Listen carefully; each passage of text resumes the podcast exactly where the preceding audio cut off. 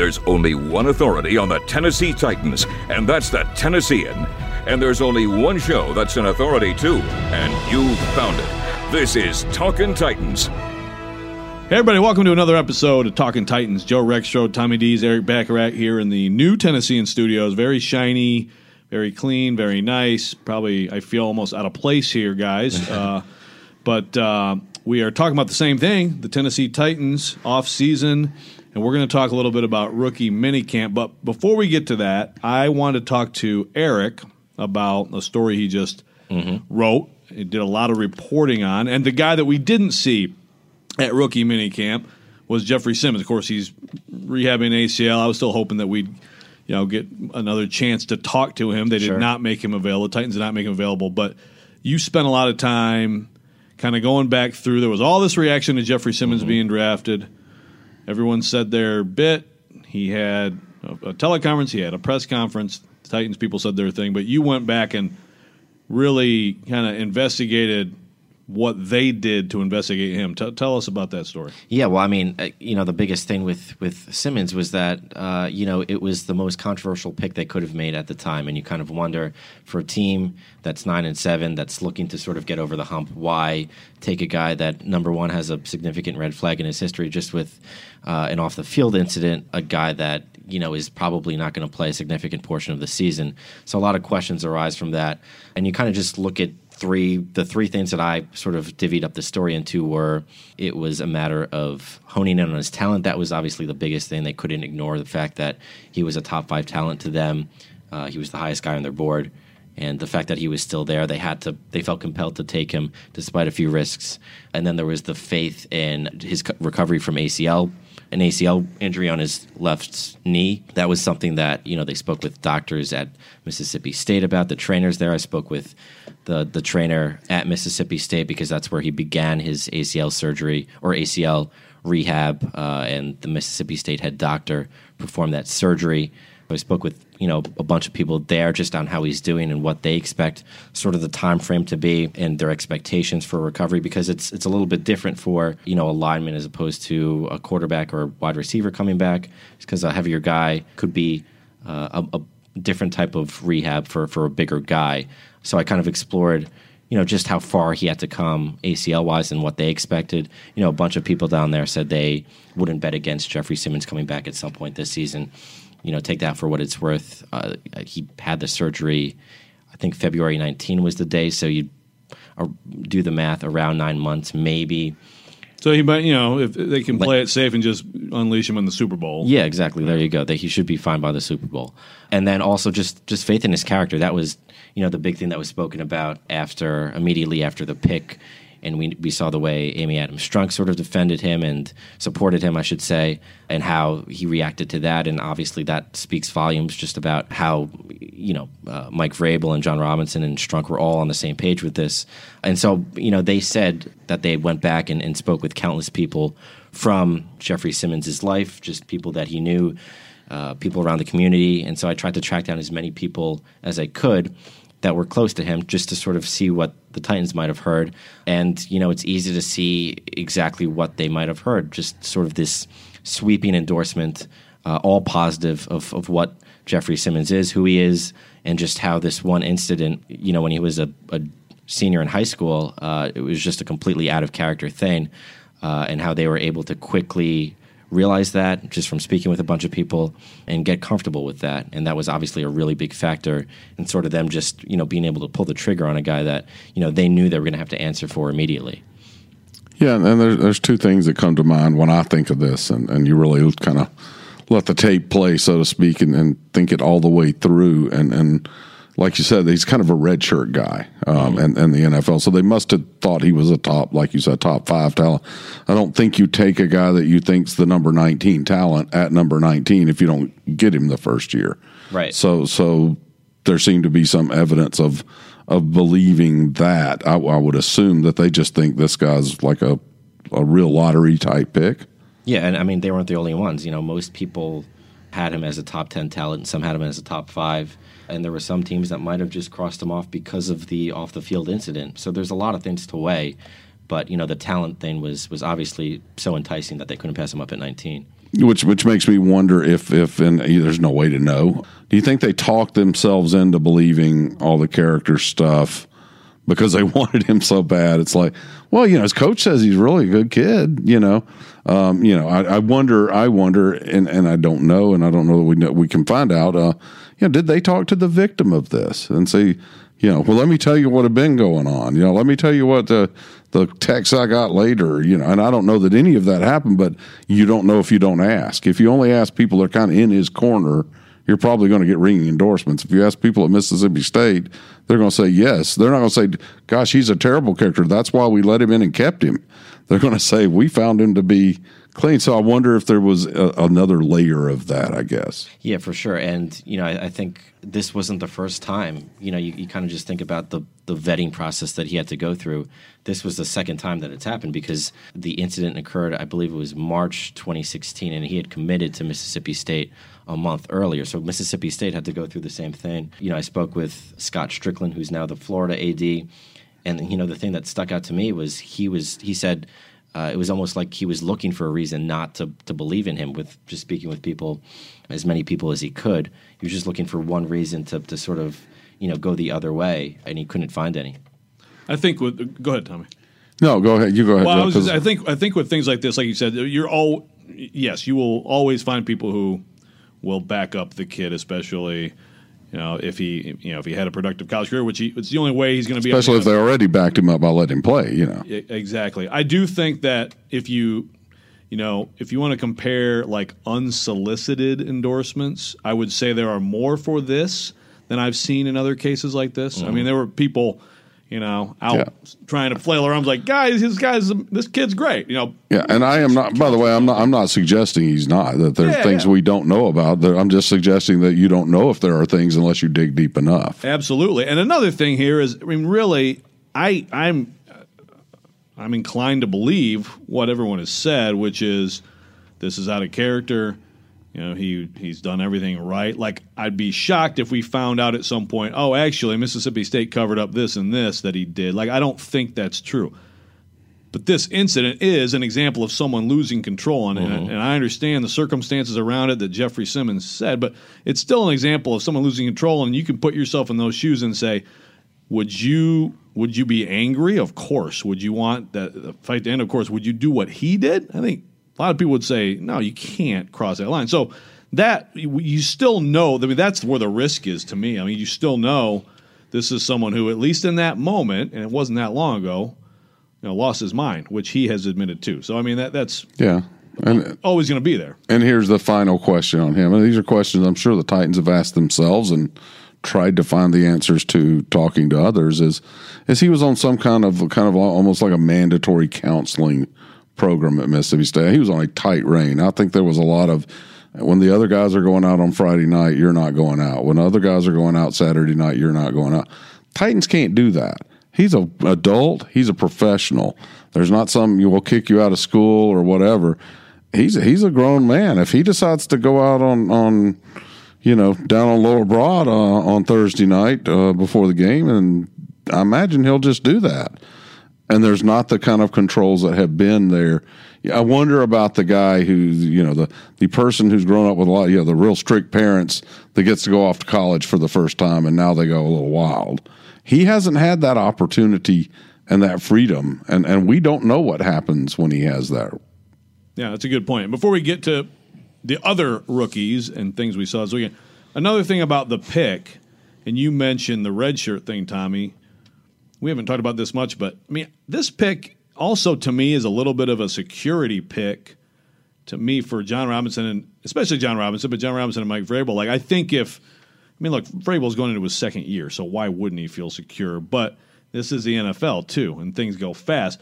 Jon Robinson making this pick, I could see Jon Robinson thinking there's some urgency here, even though you know he's taken them from five and twenty-seven to three straight nine and seven. Still, some point you want to move on from that. You think you're close you feel like you got to get an instant impact guy. You know, picking him tells me he feels pretty good about him being around, and I th- and I think based on everything we've seen from Amy Adams Strunk, I, I get why he'd feel that way. It's also if you're Marcus Mariota, who would never say anything bad about anything ever, you might look at this and say, "Man, like next year's my prove it year." It would have been nice to have someone who's going to come right in from day one and help me win more games. I mean, of course, he's not thinking selfishly, but I'm just saying it is. It's his year. It's his money year. It's all that. And their first round pick is not going to be a factor in what they do. So that, those are just two Yeah. things that I thought kind of long after the fact about the pick. Yeah, and football is a holistic game. So you can say, well, you know, what helps the quarterback? Receivers and offensive linemen and running back. Defense helps quarterback too. Winning. Yeah, yeah, because that's ultimately what your job is. But if, if your defense is able to kid it where you only have to score 20 points to win, that, that helps you. Yes, it does. So let's go to the other guys. AJ Brown. I let me tell people, you know, how this goes. You know, Eric's a good beat writer, shows up every day, is at everything, and then the columnist comes in and says, hey, I'm, I'm going to write AJ Brown, Eric. You, exactly you do the happened. rest, okay? Yeah. So yes, and I, I, I sit in the office and read the tweets. So, so, and so, and, you know, the guy we're about to discuss, I've actually seen probably play more football than you guys have. But yeah, go ahead. You also sent out some good gifts, by the way. Uh, but yeah, AJ Brown. Look, I mean, he he jumps out at you, jumps out at you when you watch him play football, which is more important. But the rookie minicamp, we didn't get a lot of time. We got what 15, 20 minutes, I guess, Probably to 20 watch. minutes, yeah. So you're talking individual, some stretching, a little bit of individual. But even in that time, I mean, he is he is a specimen, and everything I've seen and heard from so far, I've been impressed. Yeah, well, I mean, I think that's the biggest thing to me that, that struck me was just that he's a specimen. He's 6'1", I think 226. He's, as you said, built like a linebacker. Uh, and he's, you know, fast. He's got uh, versatility when it comes to where you could play him. He said, you know, they've, they haven't really discussed that yet. He's kind of just, you know, getting a crash course in the playbook right now. But that was the one thing that, you know, just watching them stretch and do individual periods for, for 20 minutes that struck me, just how, how big a duty is. And you, You- got video of the one handed catch. Good job. Thanks. Is he the edge rusher they've been looking for Yeah, at that go. size? Ah, there we go. Okay, you can at least bring him on a blitz, can't you? I, he could. I mean, if I were a quarterback and AJ Brown was coming at me, I'm not. I'm not excited about it. Yeah, I will tell you this. I have seen him in person uh, when he was in college more than once and against a very good defense with a lot of NFL guys on it. He's a very good football player. He's a productive football player. And here's what I like about him is if you look at Ole Miss, they went through through a string of quarterback injuries there. They had they had some pretty good guys. One of whom got hurt, ended up at, at Michigan, and you know um, they, then the guy after him got hurt, and the guy after him. So he, he went through like three quarterbacks in two years, if I'm if I'm not mistaken. And, And the- coaching change. Yes, and, and in the NFL, the, the, there was some offensive carryover, but still, in the NFL, I, I still believe that quarterbacks make receivers more than receivers make quarterbacks. But in college, I think it can work the other way around. I will say that I don't remember any real drop off with this guy as they went through those, and they were all pretty decent quarterbacks, but still. You would expect, you know, chemistry, being on the same page. He can catch. He's got a great catch radius, which you saw with the one-handed catch. Mm-hmm. He can catch anything. He's got the body. He's worked slot. He's worked outside. You know, he is not.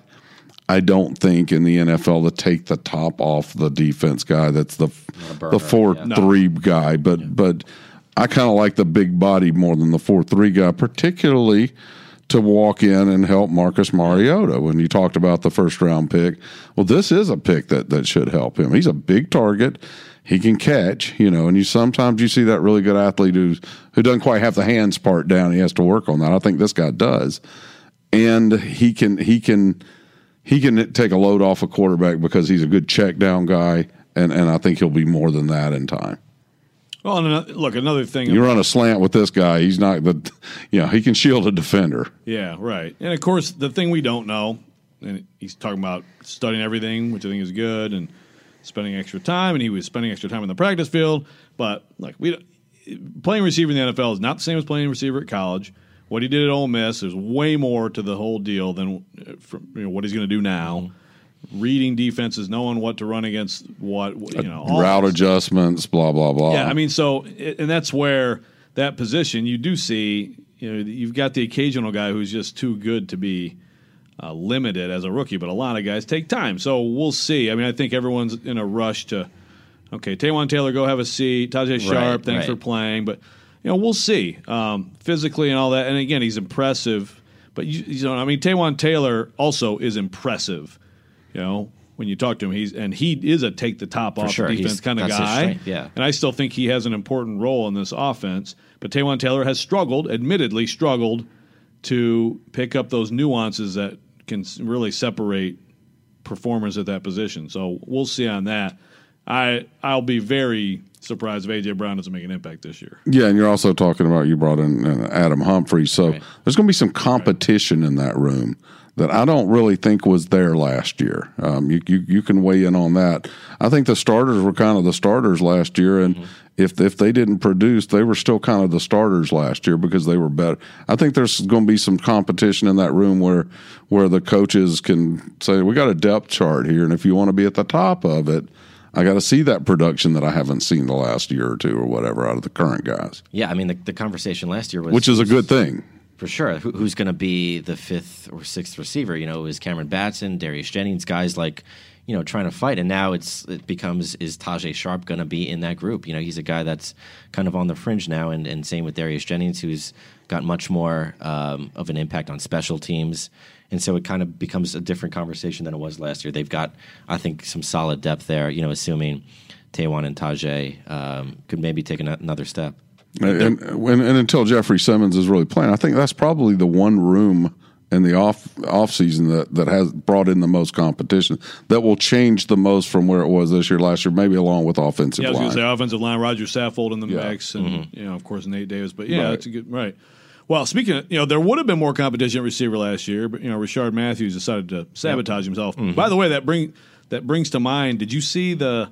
I don't even know. Was it Instagram? I don't know. Twitter. Yeah, but where he the called thing out LaFleur? Yeah. What Yeah. Did, what did he call Lafleur? I don't remember. It was something. I think he said blank blank Lafleur something Sounds something. right. Yeah, Yeah. This is a really good paraphrasing, but basically he ripped Lafleur for. For his playing time, or, or he like he expected to, to come right back in and be a starter, like after the injury, and you know it just sort of reeked of entitlement and Yeah, it's disappointing because Yeah. I, I liked Richard here and he was a good player. It's, it's disappointing that you would not get it Yeah. to that extent at mm-hmm. this point, you know? But hey, good luck to him. Anyway, who else on the practice field stood out to you? There were also the undrafted drafted rookie tryout guys, Brent Stockstill from MTSU. Sure. Winging it around out there. Good to see a lefty throwing NFL passes. We Yeah. were talking about that. There's so few anymore. Um, who, who else struck you either on the field or even in the interviews?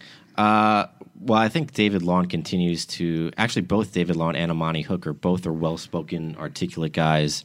Uh, you know, Amani Hooker is a guy that uh, adds some some depth to safety, and, and we kind of spoke about that last time. How you know somebody's bound to get injured. You know, you had Logan Ryan in the secondary get injured last year, and he's a guy that you know they traded up for. They really liked him, and he's he's just well spoken. Seems like he's going to fit in that with that group with Kevin Byard and Kevin Kenny Vaccaro pretty well. He was close, I, I think, pretty close to belting out some Alicia Keys, but back.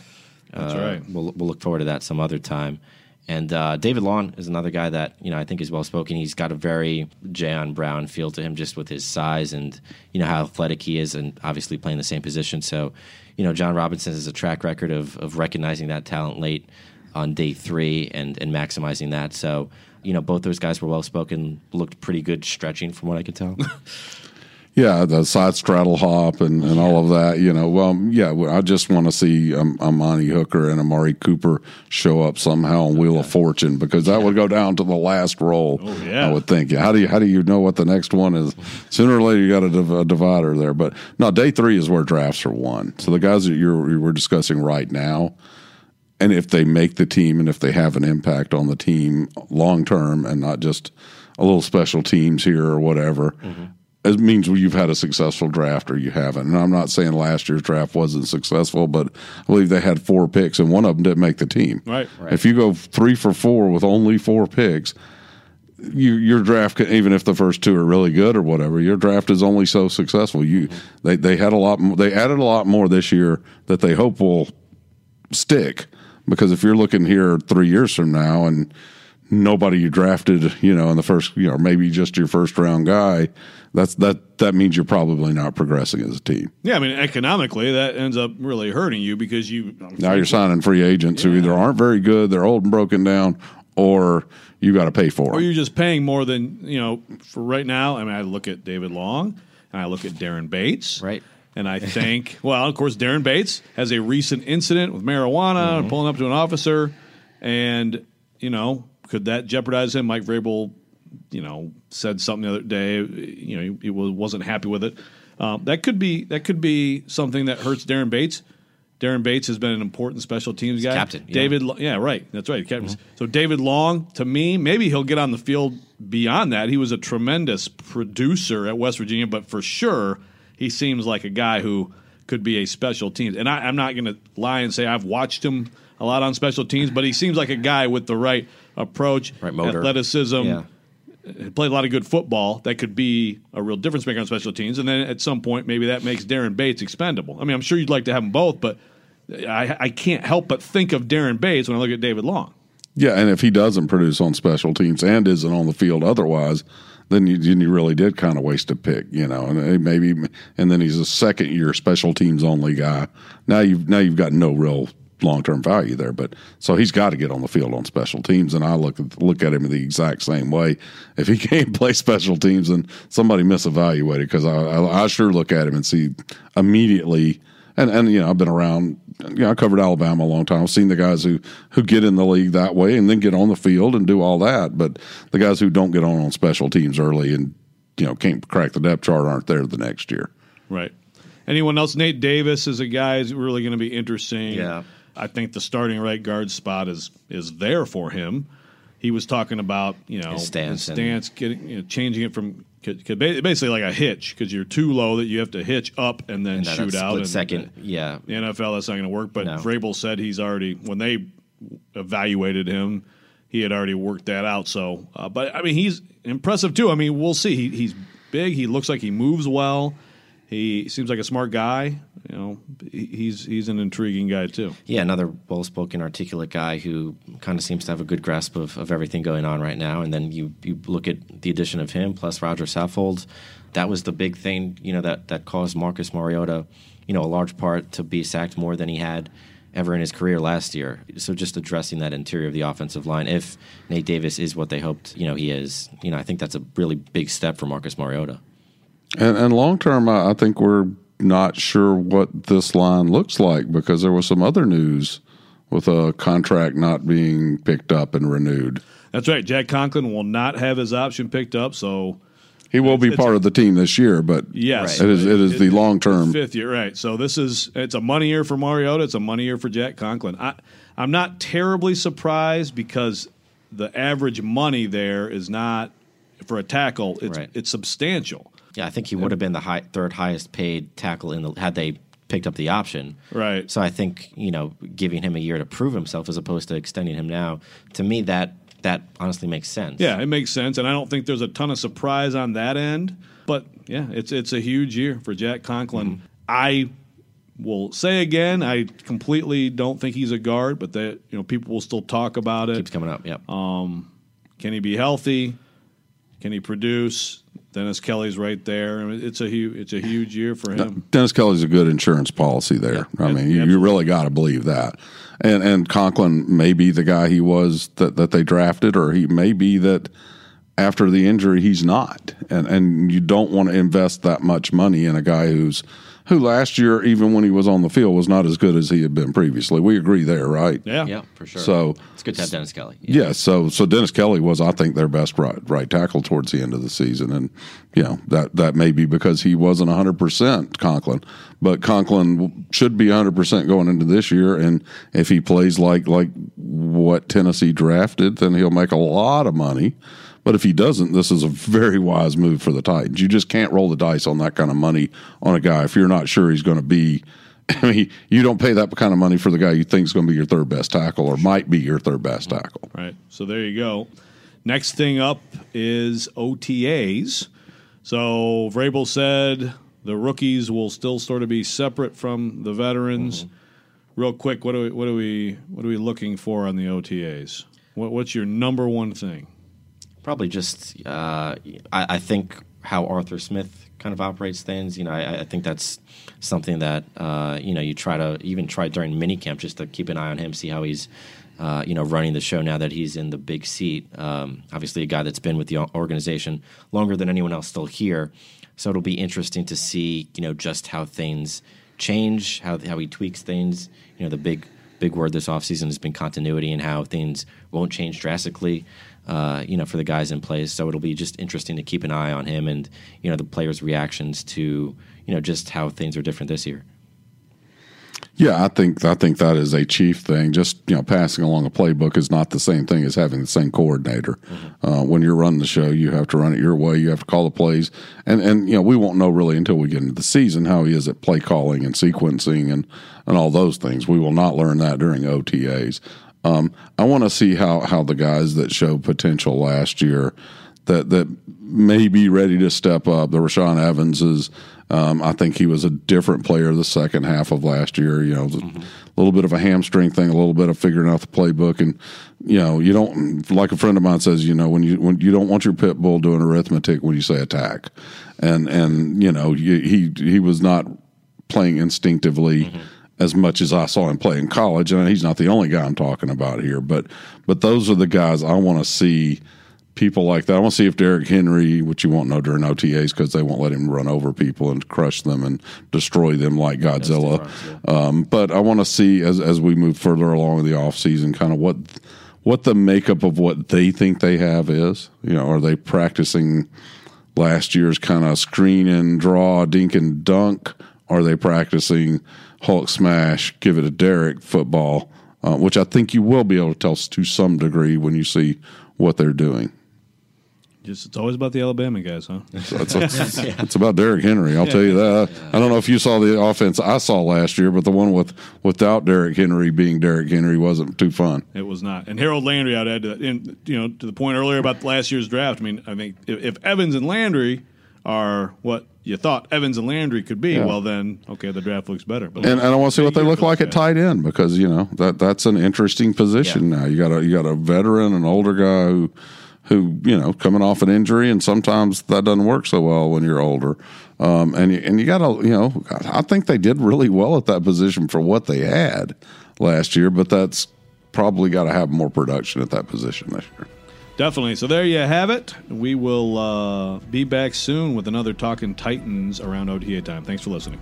Talkin' Titans hosts each Thursday at Tennessean.com. You can also subscribe to Talkin' Titans for free on Apple Podcasts and Google Play. I'm Sean King. Talkin' Titans is a production of the Tennessean